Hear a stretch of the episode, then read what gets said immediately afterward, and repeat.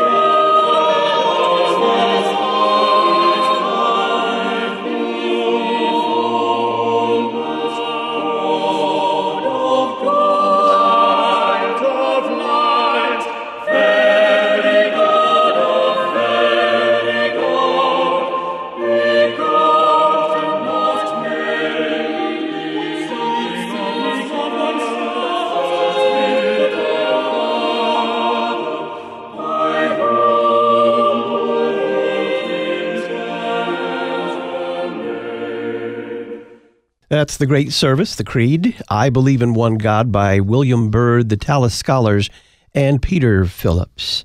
We say that we believe in one Lord Jesus Christ. What is in that word, Lord? It appears often in the New Testament, referring to Jesus. And St. Paul says that one day every knee will bow and every tongue will confess that Jesus is Lord. Well, the church is already confessing it in the Nicene Creed. Greetings and welcome to Issues Etc. live on this Monday afternoon, January the 30th. I'm Todd Wilkin. Thanks for tuning us in. Our series on the Nicene Creed continues with Pastor Will Weedon of The Word of the Lord Endures Forever. We'll be in the second part of the Creed. Then we're going to talk about an ACLU argument that abortion is a religious right. Tom Jipping of the Heritage Foundation will be our guest. We'll round everything off today. Looking forward to Sunday morning, according to the three year lectionary, the fifth Sunday after the Epiphany, with Pastor Sean Daenzer, Director of Worship for the Lutheran Church Missouri Synod. Pastor Will Weedon is assistant pastor at St. Paul Lutheran Church in Hamel, Illinois. Formerly served as director of worship for the Lutheran Church Missouri Synod. He's author of the books Celebrating the Saints, Thank, Praise, Serve, and Obey, and See My Savior's Hands. And he's host of the daily 15 minute verse by verse Bible study produced by Lutheran Public Radio called The Word of the Lord Endures Forever. Will, welcome back. Hey, thank you, Todd. Give us a little recap of how far we've come so far in our series on the Nicene Creed. Sure. Well, last time, of course, we introduced the history of the Creed, whence it came to the combination of the Council of Nicaea and the Council of Constantinople, the first of both of those councils. And then uh, we, we just sort of worked our way through the first article. We noted that peculiar Pauline language of the one God referring to the Father Almighty and how the confession that that the Father is the source of the persons of the Trinity really was a hallmark of the theology of the Cappadocian Fathers who were instrumental in sort of formulating the creed in its final form. And we especially considered how important it was to confess in our day and age that God is himself the creator. He's the one that, you know, Nothing that exists exists because of chance. It all is created by His fatherly will. And there will be an accounting to God, our Creator, at the end of the world, and the day of judgment. So we consider all of that as we looked at uh, the person of the Father. And remember, when we were looking at the person of the Father, we do want to stress He is the source of the Son and of the Holy Spirit, an eternal source, so that the Son is going to be, as we're going to hear shortly, eternally begotten of His Father. You wanted to begin by taking us to an account of the calming of the storm in Mark chapter 4. What's there? Yeah, I love this. This is one of my favorite pericopes in, in all the Bible, but you know, just listen to this story. On that day, when evening had come, he, that would be Jesus, said to them, Let us go across to the other side. And leaving the crowd, they took him in the boat just as he was, and other boats were with him. And a great windstorm arose and the waves were breaking into the boat so that the boat was already filling. But he was in the stern, asleep on the cushion. Let's just stop at that point and think okay, here you see the true humanity of the Lord Jesus, right? He asks his disciple, "Get me to the other side. Let's let, let's get out of here." And as he's been teaching all day, he's wiped. I know sometimes people who don't do public speaking have a hard time believing that public speaking really wipes you out. But it's really true, isn't it? You, you, will agree with me that if you spent the morning preaching and teaching, when you come home in the afternoon after that meal, you're ready to snooze, right? Absolutely. So there Jesus is. He's in the stern asleep on a cushion. And the boat's starting to go down, right? So they wake him up and say to him, Teacher, do you not care? That we are perishing. You've seen his true humanity, and now watch this. And he awoke and rebuked the wind and said to the sea, Peace, be still. I mean, you can almost translate that as, you know, muzzle it, stay muzzled. And there was, the wind ceased, there was a great calm. And he turns to the disciples and said, Why are you so afraid? Have you still no faith? And then this is the key. And they were filled with great fear. And they said to one another, who is this that even the wind and the sea obey him? I don't know. I always picture them just backing as far away from him as they can get in that boat with their eyes real huge, just staring at him and really asking, you know, who on earth can this be that's in the boat with us? Well, it's the answer to the question of who's in the boat with us that the Nicene Creed begins to answer in the second article. And it is an astonishing answer to who it is that is in the boat with us. Now, I mentioned the word Lord, which we tend to pass over because I think it is so common in mm-hmm. both the Old and the New Testament. But I want to get to Luther's insight on what it means to have a Lord when he comments on the Apostles' Creed. But what are we saying when we say, I believe in one God, the Father Almighty, and then in one Lord, Jesus Christ. Yeah, I mean, in fact, I, would like to just literally take that Nicene Creed section apart word by word. And the first shocker is and. Because this connects, this and connects you to the first article where you've just said there's only one God, the Father, the Maker of heaven and earth and of all things visible and invisible. And if you're a Jew, or even I guess if you're a Muslim, you want to put a period right there at the end of that article and say, okay, that's it, right? there, there is no other period at the end. But to be a Christian is not to have a period there, but to have a kai, an, an and in, in Greek. And so, and, and to the one God, and, well, this is, tells you you're already dealing with the truth that you learned from the Torah.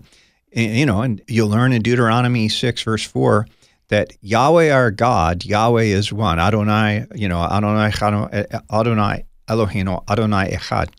And then in Genesis 126, you learn that the one God speaks in plural, right? Debates or deliberates among himself. Let us make man in our image, after our likeness. So inside of the unity, there is something plural. That's what the Christian creed gets you to when it says and. And then one, one Lord Jesus Christ. Again, the language is borrowed directly from St. Paul. If you remember 1 Corinthians 8, verse 6, and one Lord Jesus Christ, through whom are all things and through whom we exist. This one also has an echo in Ephesians 4 5, right? One Lord, one faith, one baptism. And remember, that's a whole Trinitarian passage. It starts out with the one Spirit and it ends up with the one God and Father of all. And in the middle, one Lord. That would be the Lord Jesus Christ. And it doesn't let you then pull Jesus into pieces so that you have, in effect, like Nestorius ended up with, even though he didn't want to, he still ended up with two lords because he so divided the humanity from the divinity. You know, he could attribute actions to the one exclusive of the other in a way that the New Testament doesn't allow you to do. When the disciples are in the boat, they don't say, oh, well, that was Jesus the God who said to the wind, Stop. And it was Jesus the man who was resting on the cushion and tired out and sleeping. You can't do it. You got to hold it together as one Lord Jesus Christ. Now, the word you were curious about there and wanting to get us to. Yes, Luther's insights on Lord are beautiful, but I think before we run to Luther, it really behooves us to stop and think about what this means. That throughout the entirety of the Old Testament, whenever you had, uh, especially like starting already in the Septuagint, so the Greek translation of the Old Testament, whenever you came to the Tetragrammaton, to the four letters YHWH, anytime that came along, they would substitute for it Kyrios, Lord. And this is following what the Hebrew did, substituting Adonai, again, Lord, Mr., Sir, put in place of the actual four letters of God's name. So if you think about that, that means in Philippians 2, when every knee bows and every tongue confesses and says that Jesus Christ is Lord to the glory of God the Father, that really is saying that Jesus Christ is Yahweh to the glory of God the Father. In other words, it doesn't take any glory away from the one Father when the Son is being extolled and praised. It's only a praising of the Father when you recognize that the Son is himself truly Yahweh. He is the God whom you meet in the pages of the Old Testament. I remember years ago, Todd, you, you first brought this up. I thought it was so brilliant.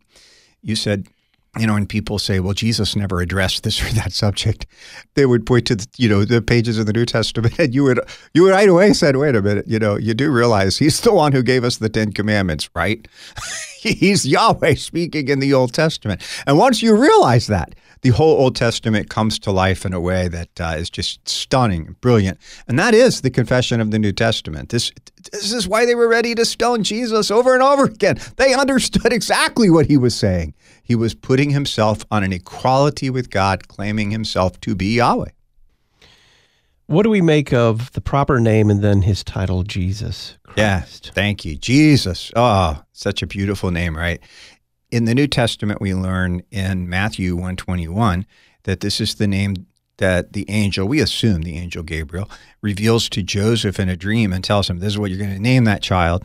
And then we have the same thing in Luke 131 where the angel Gabriel very specifically tells Mary, This is the name that you will give the child. And with Jesus, of course, Todd, comes Joshua, right? We, we tend to hear them as separate names, but they really are the same name. And so for Jesus to be Joshua, remember, Moses couldn't get the job done. He could get you to the promised land, but he couldn't get you into the promised land. For that, you had to have Joshua. So the law gets you so far. But Jesus comes full of grace and truth to do the job the whole way, to get you all the way into the promised land. So, big typology with the name of Joshua. And by the way, that's why also it gets confusing if you've got a King James and you're reading in Hebrews, and every once in a while you'll see that he uses the name Jesus. He means Joshua. He's talking about, you know, if Jesus, he said, if Jesus had given them rest, well, he means if Joshua had given them rest, he wouldn't have spoken later of another time.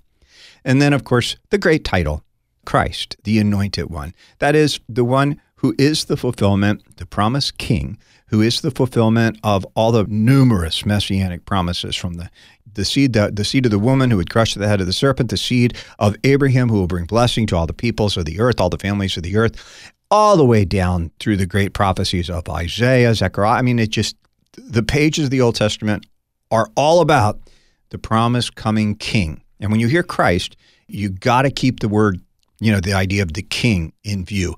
This is the son of David. This is the one who will come to rule a kingdom which will have no end. All that is implied whenever you see the word Christ. So, in the creed, when it just starts out with, and in one Lord Jesus Christ, you've got packed into that the entirety of the scriptures just in that one little phrase. Pastor Will Weedon is our guest. He is host of The Word of the Lord Endures Forever. It's part two of our series on the Nicene Creed. We're talking about the one Lord Jesus Christ. We'll get into the only begotten Son of God next.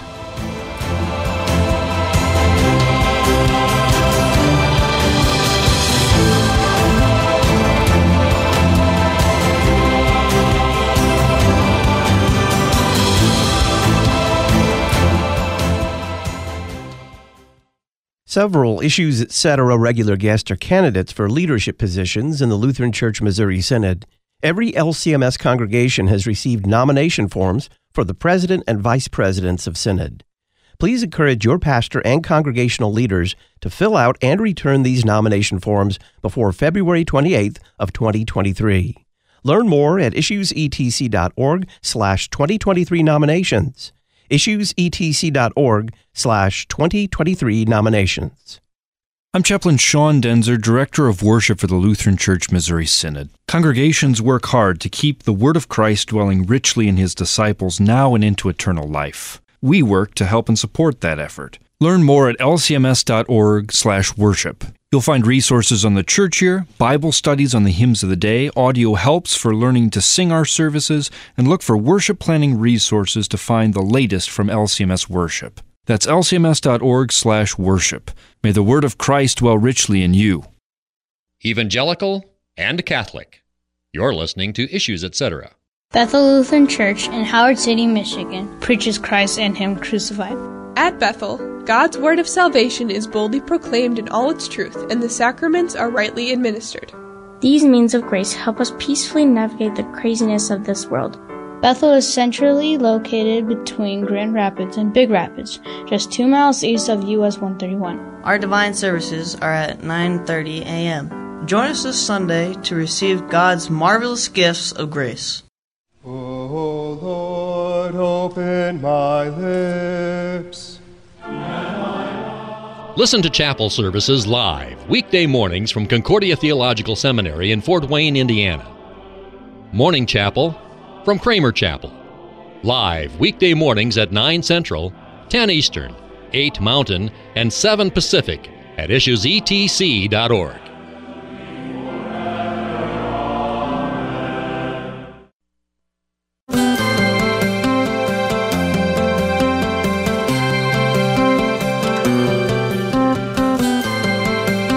Welcome back to Issues Etc. I'm Todd Wilkin. It's part two of our series on the Nicene Creed with Pastor Will Weedon. Will, what do we make of the only begotten Son of God? Yeah, I know. I, I, I can't read this section and not think about a day I walked in and just about had a heart attack in seminary. Dr. Nagel was passing out a test. And do you know what the test consisted of? If I know Dr. Nagel, it was one word on and then a bunch of blank pages. It was a one word, monogenes, only begotten, and uh, it was at the top of the page, and there was nothing else on it. we were like, uh, and he says, everything you know about it. so it's a key word. It really is. We knew it. We were more familiar with it when the King James always translated only begotten all over. For example, when most old people learn John 3.16, they learn, for God so loved the world that he gave his only begotten son, right? And in the newer versions, like the ESV, that is, God so loved the world that he gave his only son. I think the NIV might have one and only son or something like that. But this is that you know, monogenes in Greek. And I think, I should have looked this up. I, I may be wrong on this, but I think the first time it appears in the Old Testament scriptures is in uh, Genesis 22 with Isaac being Abraham, take your son, your monogenes, your only begotten son, which is a strange expression at that point since obviously Ishmael was born beforehand, but it therefore implies, you know, your legitimate heir. I mean, that's what's running with your only begotten son. This is the one who gets all the goodies. Isaac was going to be Abraham's chief heir. So monogenes, the unique, the one, the only, and it's a way of saying Jesus. Remember how when we did Father, you you you pointed out people want to make that be what a metaphor and well, it's not, right? I mean, if anything, our fatherhood is the metaphor for that reality. Same here with son. Everything that a son is, is poured into the eternal Son. This is the Son. And we have sons derived that are kind of like this, but the big force of monogenes, or of only begotten, is that this is the one who actually share, you know, he has his sonship via nature. We have our sonship via adoption and grace with our relationship to God the Father. The big passage, John 3:16, of course, but what's running in the background all the time for this phrase is from Psalm 2, where God says to the Son, You are my Son. Today, this is the eternal today. Today I have begotten you. He is eternally begotten of his Father. This is the eternal day that he's speaking of here. And then after we hear that he's begotten of his Father, um, we're going to get more on that in a minute, but begotten of his Father before all worlds. Worlds. Uh, a, a lot of uh, versions now will, will render that more literally before all ages. This is worlds in the sense of like when you sing the Gloria Patri, the always glory be to the Father and to the Son and to the Holy Ghost, as it was in the beginning, is now and ever shall be.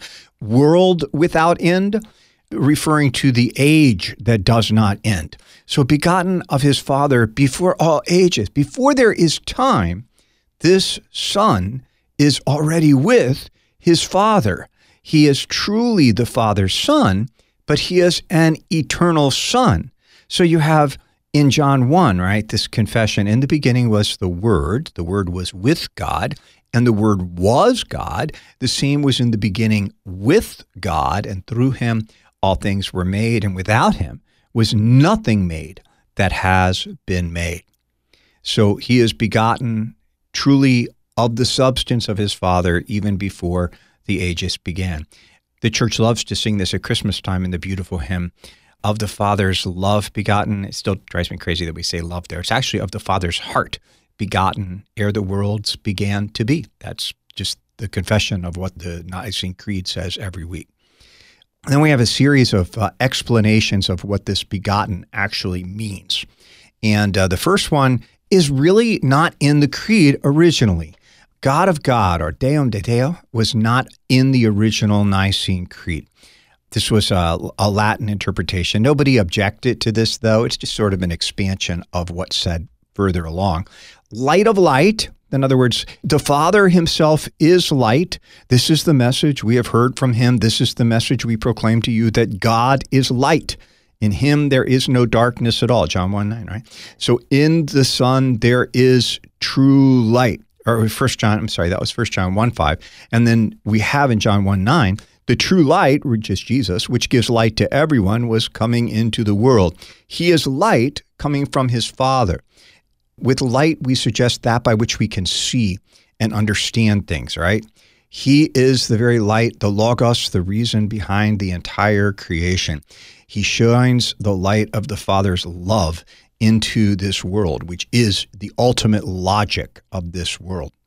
And then again returning to the the same theme of of God of God is very God, a very God. And very there means, hey, he is really and truly God. He is not God in some sort of a quotes around the word God type of thing, like the Jehovah Witness or the ancient Arians would have. This really is God from God, from the substance of God, the Father, the Son eternally derives his being. So this is all that source relationship again that we have to condemn the Arians and say there is no time when he wasn't. Mm-hmm. And yet, what is revealed of him is an eternally begotten Son of the Father, so that the Father is the source of the Son. Is Yes. that- am, I, am I pushing it too far? No, no. I mean, I think that's exactly, you especially would make the Cappadocians happy putting it that way. The Father has always had his Son, and the Son has eternally derived his being from the Father. And yes, there never was when he wasn't. And so uh, the summary statement then about the difference that's being driven here is when we say begotten, not made. And I don't know about you, but whenever I lead the congregation in the saying of the creed, I always slam that begotten, not made. because I think if people get that, they get the entire main point of this Nicene Creed's second article. So, what's the difference between something made and something begotten? We can use the example of our own children to sort of see this. You begot your son, your daughter. I begot my son, my two daughters. And because I begot them, everything that I am as a human being, they get as a human being, including sin, unfortunately, right? My, my sinful nature, they also get to inherit with them. But it means they're going to have to eat to live, they're going to have to sleep, they're going to grow old. And like me, they're going to die someday unless the Lord Jesus returns first. This is simply what it is to be a fallen human being in a fallen world. So that would be very, very different if, say, I sculpted a uh, sculpture of my daughter and said, There, I've begotten my daughter. No, no, I made that. It doesn't share my nature. It's just, you know, a, a wood sculpture or a, a sculpture of stone, whatever. I would hate to see anything I sculpted, by the way. But I mean, I think the point is what you make does not share your nature. And so think about that for God's creation. He creates us, He makes us. We don't share His nature. That way, we are not eternal. We are not omniscient. We are not omnipotent. We do not have eternity in ourselves. There's no spark of divinity in us. There is no spark of divinity. There is a wall between divinity and everything else on the other side that is creation, right? There is a clear wall. There is only one breach in that wall, and that is when God Himself comes down into our flesh, which is what we're getting to. But the confession here about Jesus then is that He Himself shares the very nature as eternal Son of the Father. And so everything that the Father is, that belongs to the Son too. And that's just huge. And now we get to the the word, the word in the Nicene Creed that sort of set the um, ancient world afire.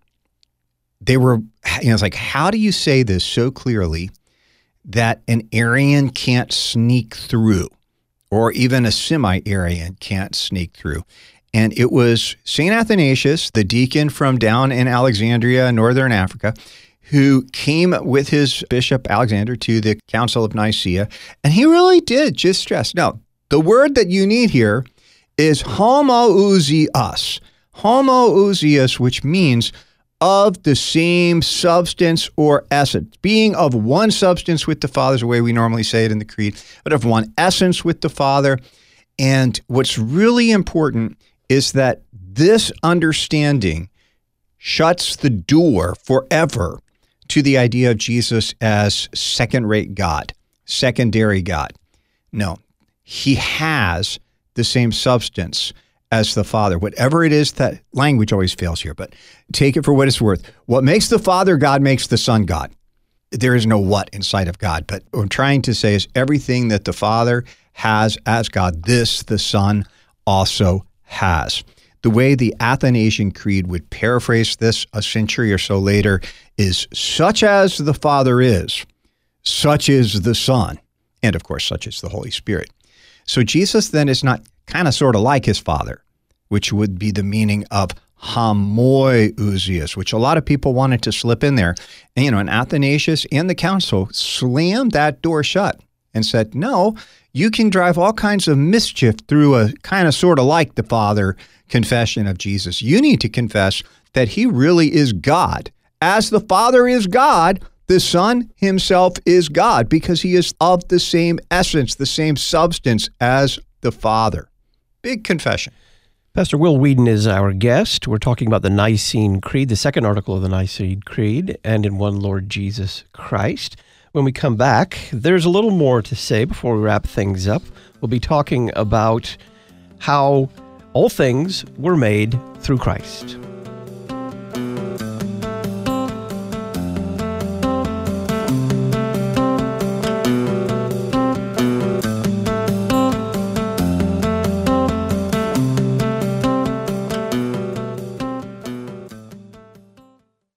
If then you have been raised with Christ, seek the things that are above where Christ is, seated at the right hand of God. Things above, that's the theme for this year's hymn sing at the Issues Etc. Making the Case Conference. The bridegroom soon will call us. Jerusalem the Golden, Wake Awake for Night is Flying, and a whole bunch more. You don't want to miss it. Making the Case is Friday, June 16th and Saturday, June 17th at Concordia University, Chicago. Learn more at issuesetc.org. One of the most difficult decisions that a spouse has to make is the decision to put their beloved husband or wife into a long term care facility as a result of mental illness. In the February issue of the Lutheran Witness, the Reverend Michael Casting tells the story of how he cared for his wife during her struggle with Alzheimer's and how he came to grips with this decision. To find out more, you can read his article in the February issue of the Lutheran Witness. Visit cph.org slash witness or witness.lcms.org to learn more. The Lutheran Witness, helping you interpret the world from a Lutheran perspective. Sanctifying your exercise routine with the Word of God. You're listening to Issues, etc. If you continue in my word, you are truly my disciples, and you will know the truth, and the truth will make you free. Dr. Russell Dawn, president of Concordia University, Chicago. Indeed, the quest for truth is at the core of a university's purpose. The liberal arts, illuminated by the revealed truths of Scripture, are powerful for equipping students for a life of self governance. A disciple is one who follows the Master.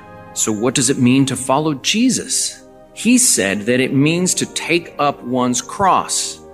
The cross is thus the symbol of dying for others, of dying to self for the sake of serving others.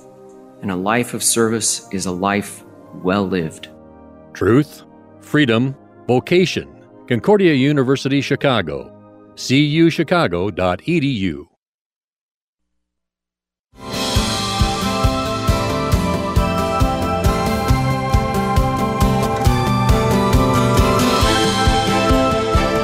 Welcome back to Issues Etc. I'm Todd Wilkin. We're talking about the Nicene Creed, part two of our series with Pastor Will Weedon, host of the daily 15 minute verse by verse Bible study produced by Lutheran Public Radio, called The Word of the Lord Endures Forever. Folks, in less than two weeks, we've already surpassed 100 registrants for the 2023 Issues Etc. Making the Case Conference. Attendance is limited. Making the Case is an opportunity for you to meet and hear journalists Mark and Molly Hemingway, LCMS President Pastor Matt Harrison, San Francisco Archbishop Salvatore Cordileone, Pastor Peter Bender of the Concordia Catechetical Academy, Kyle Mann of the Babylon Bee, and Pastor Will Weedon. This year's Making the Case Conference is Friday, June 16th and Saturday, June 17th at Concordia University, Chicago. Early bird registration is $140 and includes three meals. Find out more and register at issuesetc.org or by giving us a call 618 223 8385.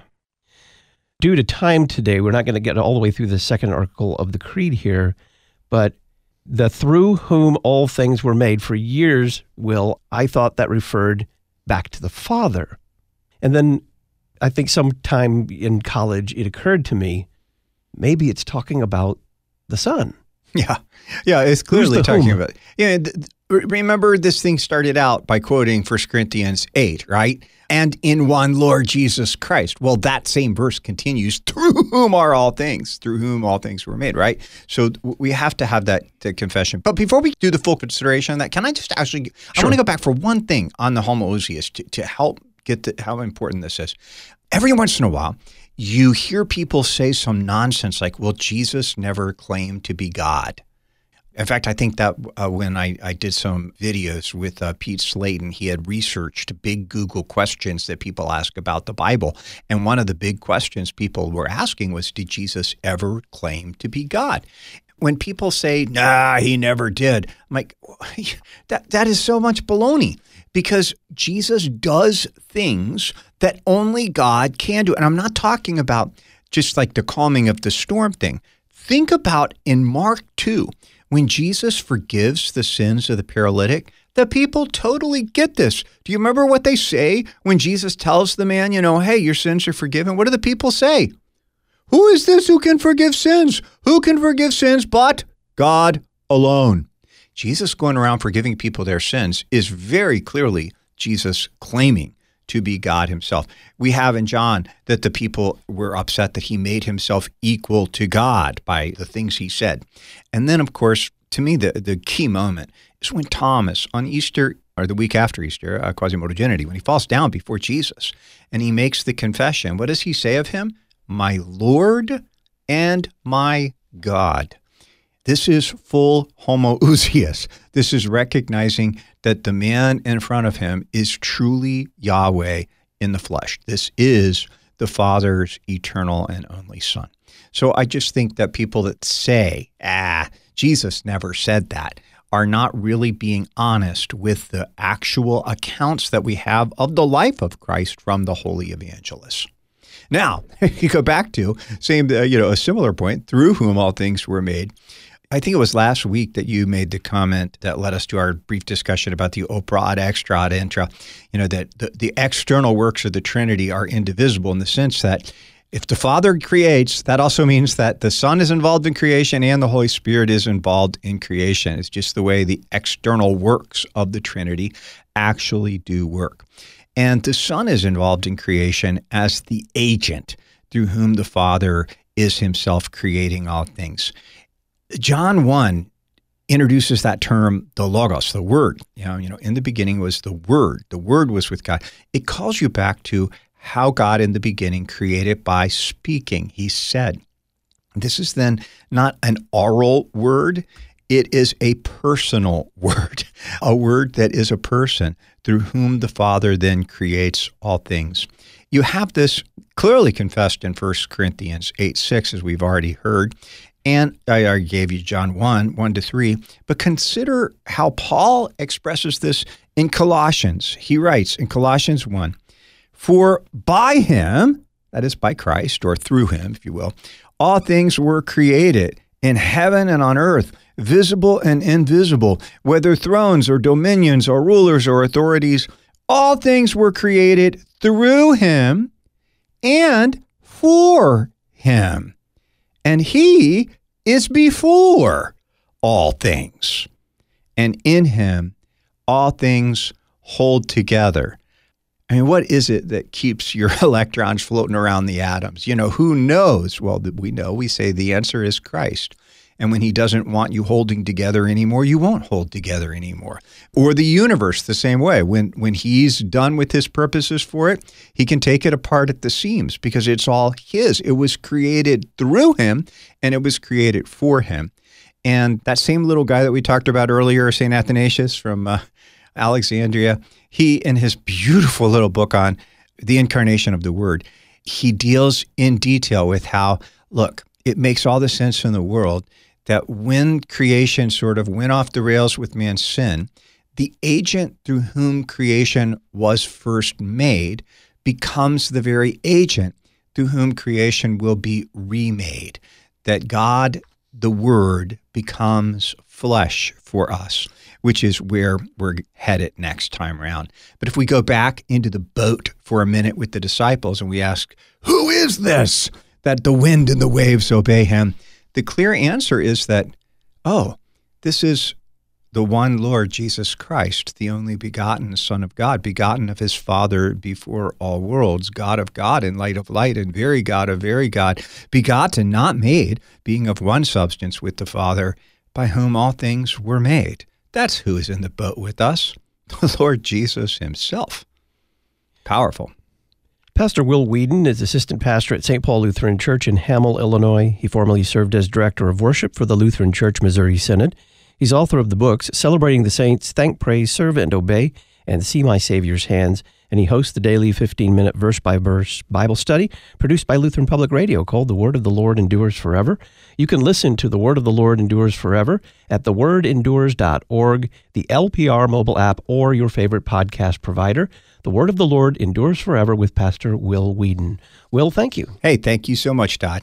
When we come back, Tom Jipping joins us. We're going to talk about the American Civil Liberties Union is making an argument in court that abortion is a religious right. Then we'll spend some time with Pastor Sean Daenzer, Director of Worship for the Lutheran Church Missouri Synod. Looking forward to Sunday morning.